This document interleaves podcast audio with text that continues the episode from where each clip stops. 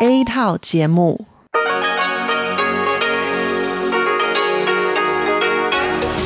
Đây là Đài Phát thanh Quốc tế Đài Loan RTI.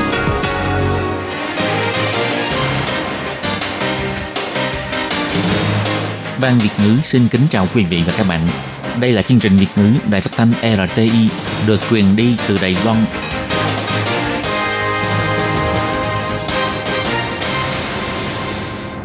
Thiên Nhi xin chào các bạn. Các bạn thân mến, các bạn đang đón nghe chương trình của Ban Việt ngữ Đài Tiếng Nói RTI được truyền thanh từ Đài Loan. Hôm nay là Chủ nhật, ngày 8 tháng 9 năm 2019, tức nhằm ngày 10 tháng 8 năm kỷ hợi âm lịch. Các bạn thân mến, chương trình của ngày hôm nay sẽ bao gồm các chuyên mục như sau. Mở đầu là phần tin quan trọng trong tuần, tiếp đó là chuyên mục, tiếp sau đó sẽ là các chuyên mục chuyện vãn đó đây, góc giáo dục và nhịp cầu giao lưu. Trước hết, Khi Nhi xin mời quý vị và các bạn đón nghe bản tóm tắt các mẫu tin quan trọng trong tuần. Nếu những người dân Hồng Kông phản đối luật dẫn độ sang Trung Quốc, mong được Đài Loan hỗ trợ, chính phủ sẽ xử lý theo quy định hiện hành. Liệu Đài Loan có mất thêm một đồng minh ngoại giao? Bộ Ngoại giao nói Solomon chưa đưa ra quyết sách cuối cùng. Bệnh tay chân miệng vẫn đang trong thời kỳ cao điểm. Lớp trẻ về quê lập nghiệp, thiết kế khăn lông bán khắp Đài Loan. Huỳnh Chi Phong kêu gọi Đài Loan sửa luật tị nạn. Tổng thống nói, pháp luật hiện hành có thể cung cấp sự hỗ trợ cần thiết. Đài Loan mạnh tay phòng chống ma túy, Tổng thống nói, hỗ trợ xây dựng mạng lưới an ninh quốc tế. Viện Hành Chính thông qua điều lệ đặc biệt về mua vũ khí quân sự. Thủ tướng Tô Trinh Xuyên cho rằng việc mua chiến đấu cơ thế hệ mới là điều tất yếu của Đài Loan. Sau đây xin mời các bạn đón nghe phần tin chi tiết. Nhà hoạt động sinh viên Hồng Kông Hoàng Chi Phong gửi thư kêu gọi Đài Loan thành lập luật tị nạn. Lời kêu gọi của Hoàng Chi Phong trong lúc tình thế ở Hồng Kông đang nguy cập đã gây thảo luận sôi nổi. Lúc trả lời phỏng vấn, Thủ tướng Tô Trinh Sương cho hay, luật pháp và cơ chế liên quan của Đài Loan rất hoàn thiện, có thể đi vào hoạt động. Ngày 2 tháng 9, lúc trả lời phỏng vấn, phát ngôn viên của Viện Hành Chính Kolas Yotaka cho hay, Ý của Thủ tướng Tô Trinh Sương là nói về quy định điều lệ quan hệ nhân dân hai bờ eo biển Đài Loan và điều lệ Hồng Kông Macau. Theo quy định của Điều 18 của quy định Hồng Kông Macau, phải cung cấp viện trợ cần thiết đối với cư dân Hồng Kông và Macau đang bị nguy hại đến an toàn và tự do bởi yếu tố chính trị. Bà Kolas Yotaka cho hay, nếu có trường hợp mong được Đài Loan hỗ trợ, thì chính phủ sẽ xử lý theo các quy định hiện hành. Bà Kola Yotaka nhắc lại, Đài Loan chưa bao giờ can thiệp vào tình thế ở Hồng Kông, nhưng Viện Hành Chính và đơn vị an ninh quốc gia luôn quan tâm đến tình hình diễn biến ở Hồng Kông. Nhưng nếu có trường hợp mong được Đài Loan hỗ trợ, thì chính phủ sẽ xử lý theo quy định hiện hành. Thông tấn xã Reuters đưa tin, mối quan hệ giữa Đài Loan và quần đảo Solomon có thể sẽ có sự thay đổi. Ngày 2 tháng 9, Bộ Ngoại giao Đài Loan hồi ứng.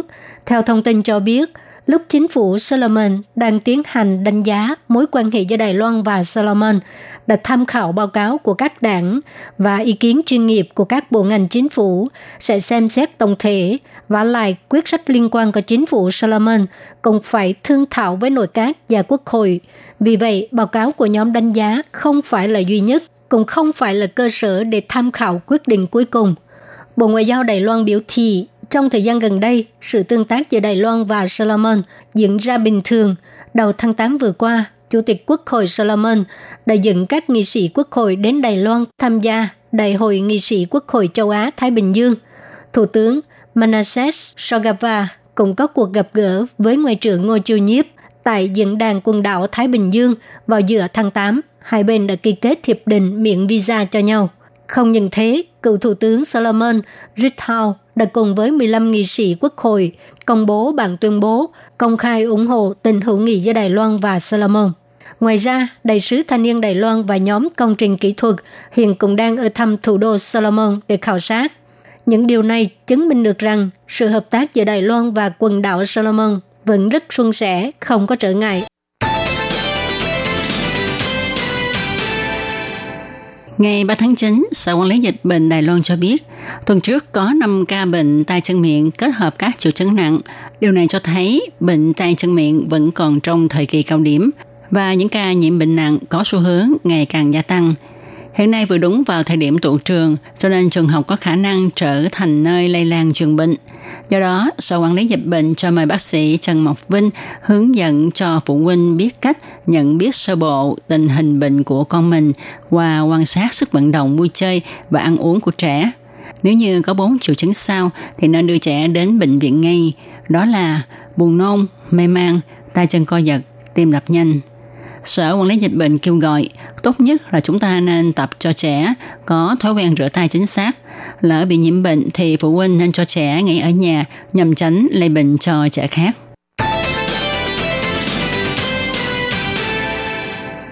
Chủ doanh nghiệp khăn Long trẻ tuổi Nguyễn Quân Hoàng rất giỏi trong việc thiết kế khăn Long. Anh cho biết, bảo vẽ này là bản đồ Đài Loan, nhìn từ Biển Đông, nên hình dạng khác hơn là bản đồ Đài Loan. Các loại động vật của Đài Loan như báo gấm, gấu đen, rùa biển được in trên khăn lông và núi Ngọc Sơn cũng được in trên áo bọc vali hành lý. Đi ra nước ngoài cũng tuyên truyền cho Đài Loan. Anh Hoàng nói, tôi thấy rất thú vị khi có thể nhìn thấy hành lý của mình với hình các ngọn núi của Đài Loan trải trên băng truyền hành lý. Anh Hoàng rất thích du lịch anh thiết kế khăn lông của hơn 200 quốc gia trở thành sản phẩm được tiêu thụ khá mạnh. Thậm chí anh còn thiết kế khăn tắm theo yêu cầu của khách như trên khăn lông có tên cha mẹ và con của họ. Anh Nguyễn Quân Hoàng học ngành thiết kế. Anh về Trúc Sơn, huyện Nam Đầu, quê hương của anh để lập nghiệp.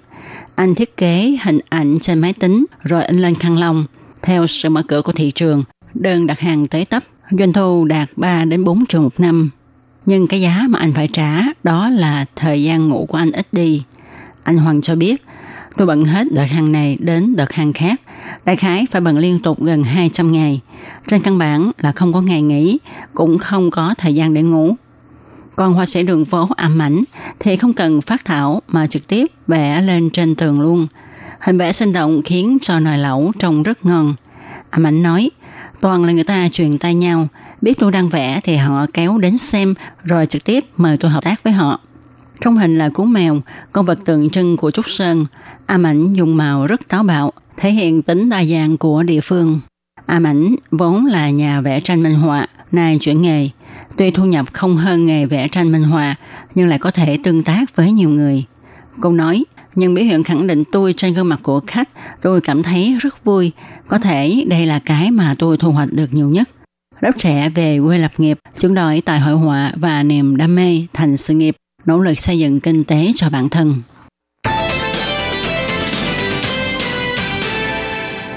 Phong trào phản đối luật những độ về Trung Quốc của Hồng Kông vẫn tiếp tục diễn ra không ngớt.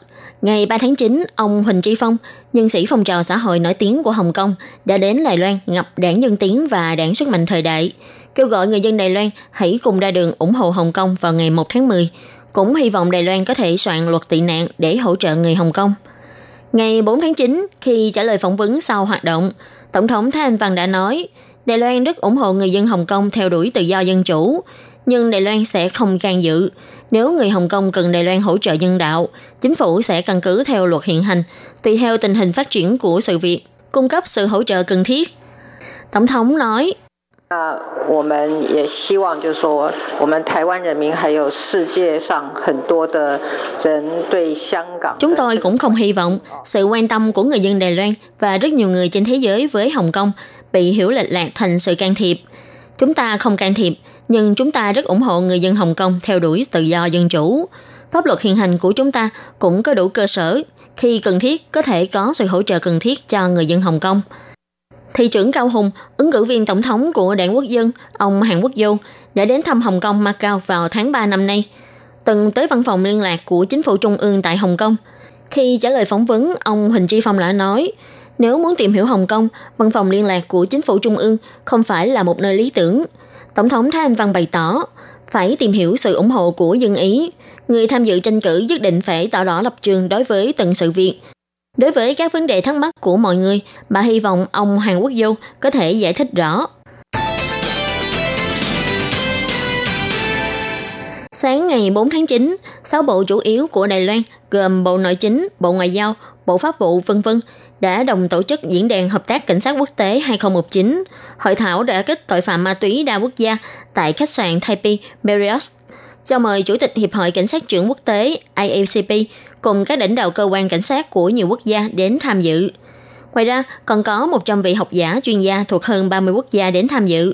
Tổng thống Thái Anh Văn và các lãnh đạo bộ ngành liên quan cũng tới dự hội thảo. Tổng thống bày tỏ, tại diễn đàn lần này, thông qua ý kiến của các học giả chuyên gia và kinh nghiệm của các đơn vị tư pháp các nước để có được càng nhiều sự giao lưu hơn về xu thế tội phạm, chiến lược điều tra và mô hình hợp tác quốc tế vân vân, tìm ra chính sách ứng phó. Tổng thống chỉ ra, từ sau khi bà nhậm chức tổng thống cho đến nay, phòng chống ma túy vẫn là nhiệm vụ hàng đầu của chính phủ. Trong 3 năm từ khi nhậm chức cho đến nay, bà đã tổng hợp sức mạnh liên bộ ngành, dốc sức phòng chống ma túy. Số người lần đầu sử dụng ma túy các loại đã giảm dần. Số người tử vong do sử dụng các loại ma túy mới nổi cũng được kiểm soát hiệu quả. Chỉ cần có điểm bất cập, chính phủ sẽ lập tức tăng cường nguồn nhân lực, dồn nhiều nhân lực và nguồn nhân lực hơn nữa. Tổng thống nói, chúng ta có hợp tác với Nhật Bản, Hàn Quốc, Indonesia vân vân đã từng phá nhiều vụ án vận chuyển ma túy đa quốc gia lớn. Trong tương lai, Đài Loan sẽ tiếp tục ký kết hợp tác tư pháp, hợp tác cảnh sát cùng đã kích tội phạm với các quốc gia khác. Ngoài ra, thông qua sĩ quan cảnh sát liên lạc được đặt phái, để Đài Loan có thể hợp tác cùng các nước khác, chia sẻ kinh nghiệm về các vụ án phòng chống ma túy đa quốc gia, cùng đột phá tình hình khó khăn trong thi hành luật. Tổng thống nhấn mạnh, diễn đàn lần này cũng cho thấy sự tăng cường liên kết quốc tế của Đài Loan, nỗ lực để cống hiến một phần sức lực cho cộng đồng quốc tế. Đài Loan không chỉ dốc sức trong việc phòng chống ma túy, tăng cường mạng lưới an ninh xã hội, mà Đài Loan còn tích cực hơn nữa trong việc đóng góp cộng đồng quốc tế, hỗ trợ để xây dựng mạng lưới an ninh quốc tế nghiêm ngặt. Vào ngày 21 tháng 8 vừa qua, Bộ Ngoại giao Mỹ đã phê chuẩn thương vụ bán 66 chiến đấu cơ F-16V cho Đài Loan với tổng trị giá 8 tỷ USD. Ngày 5 tháng 9, Hội nghị Viện Hành chính Đài Loan cũng đã thông qua bản dự thảo điều lệ đặc biệt về mua máy bay chiến đấu thế hệ mới. Dự thảo có 6 điều lệ, trong đó điều lệ thứ tư nêu rõ kinh phí tối đa dành cho thương vụ mua chiến đấu cơ thế hệ mới là 250 tỷ đại tệ, được biên chế theo ngân sách đặc biệt. Theo điều lệ thứ 6 quy định, điều lệ có hiệu lực thi hành kể từ ngày ban hành cho đến hết ngày 31 tháng 12 năm 2026. Theo ông Trương Triết Bình, Phó Bộ trưởng Bộ Hành chính quân sự thuộc Bộ Quốc phòng cho biết, sau khi điều lệ đặc biệt này được thông qua, sẽ dựa theo hạn ngạch ngân sách đặc biệt để tiến hành ký kết một bản báo giá với phía Mỹ. Dự kiến vào năm 2020 sẽ hoàn tất ký kết hợp đồng mua bán. Từ năm 2021 đến năm 2022, phía Mỹ tiến hành đánh giá chi tiết. Sau khi xác nhận nhu cầu của Đài Loan và tiến hành sản xuất, dự kiến từ năm 2023 đến năm 2026 sẽ tiến hành chuyển giao chiến đấu cơ cho Đài Loan. Ông Trương Triết Bình nói. 有关我们付款的额度啊，我们在明年好准备编列特别预算五十亿 Có liên quan đến hạn ngạch chi trả, vào năm sau sẽ chuẩn bị cho biên chế ngân sách đặc biệt trị giá 5 tỷ. Số tiền này được sử dụng cho kỳ thanh toán đầu tiên. Sau đó đến giai đoạn năm 2026 sẽ tiếp tục lần lượt biên chế ngân sách từ 30 đến 48 tỷ đại tệ. Ngân sách trong mỗi giai đoạn sẽ được điều chỉnh linh hoạt theo lịch trình giao hàng và số lượng hàng thực tế. Thủ tướng Tô Trinh Sương trong cuộc họp Viện Hành Chính biểu thị, trước hành động gia tăng uy hiếp từ phía Trung Quốc, như tăng cường lượt máy bay quân đội bay xung quanh vùng trời Đài Loan. Vào tháng 3 vừa qua, còn cố ý vượt qua đường trung tuyến eo biển Đài Loan. Hành động trên gây rủi ro nghiêm trọng đến an ninh quốc gia. Ông nói Đài Loan cần phải chuẩn bị những vũ khí tân tiến để duy trì an ninh quốc gia. Đài Loan với tư cách là một thành viên quốc tế có trách nhiệm nên phải tiếp tục nâng cao đầu tư quốc phòng, nâng cao năng lực tác chiến và thương vụ mua chiến đấu cơ thế hệ mới – là một điều cần thiết đối với Đài Loan hiện nay. Đồng thời, thương vụ bán 66 chiến đấu cơ F-16V cho Đài Loan sẽ là một trong những gói bán vũ khí lớn nhất giữa Mỹ và hòn đảo Đài Loan. Các bạn thân mến, vừa rồi là một điểm lại các tin quan trọng trong tuần vừa rồi do khi nhi biên tập và thực hiện. Và thưa các bạn, bản tin quan trọng của ngày hôm nay cũng xin tạm khép lại tại đây. Cảm ơn sự chú ý lắng nghe của quý vị và các bạn. Khi nhi xin thân ái chào tạm biệt các bạn.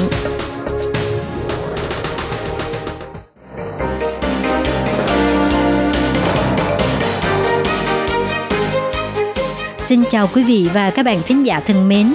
chương trình phát thanh tiếng Việt của Đài Phát thanh Quốc tế Đài Loan RTI được truyền thanh 3 buổi tại Việt Nam, mỗi buổi phát 1 tiếng đồng hồ. Buổi phát chính vào lúc 6 giờ đến 7 giờ tối hàng ngày giờ Việt Nam qua từng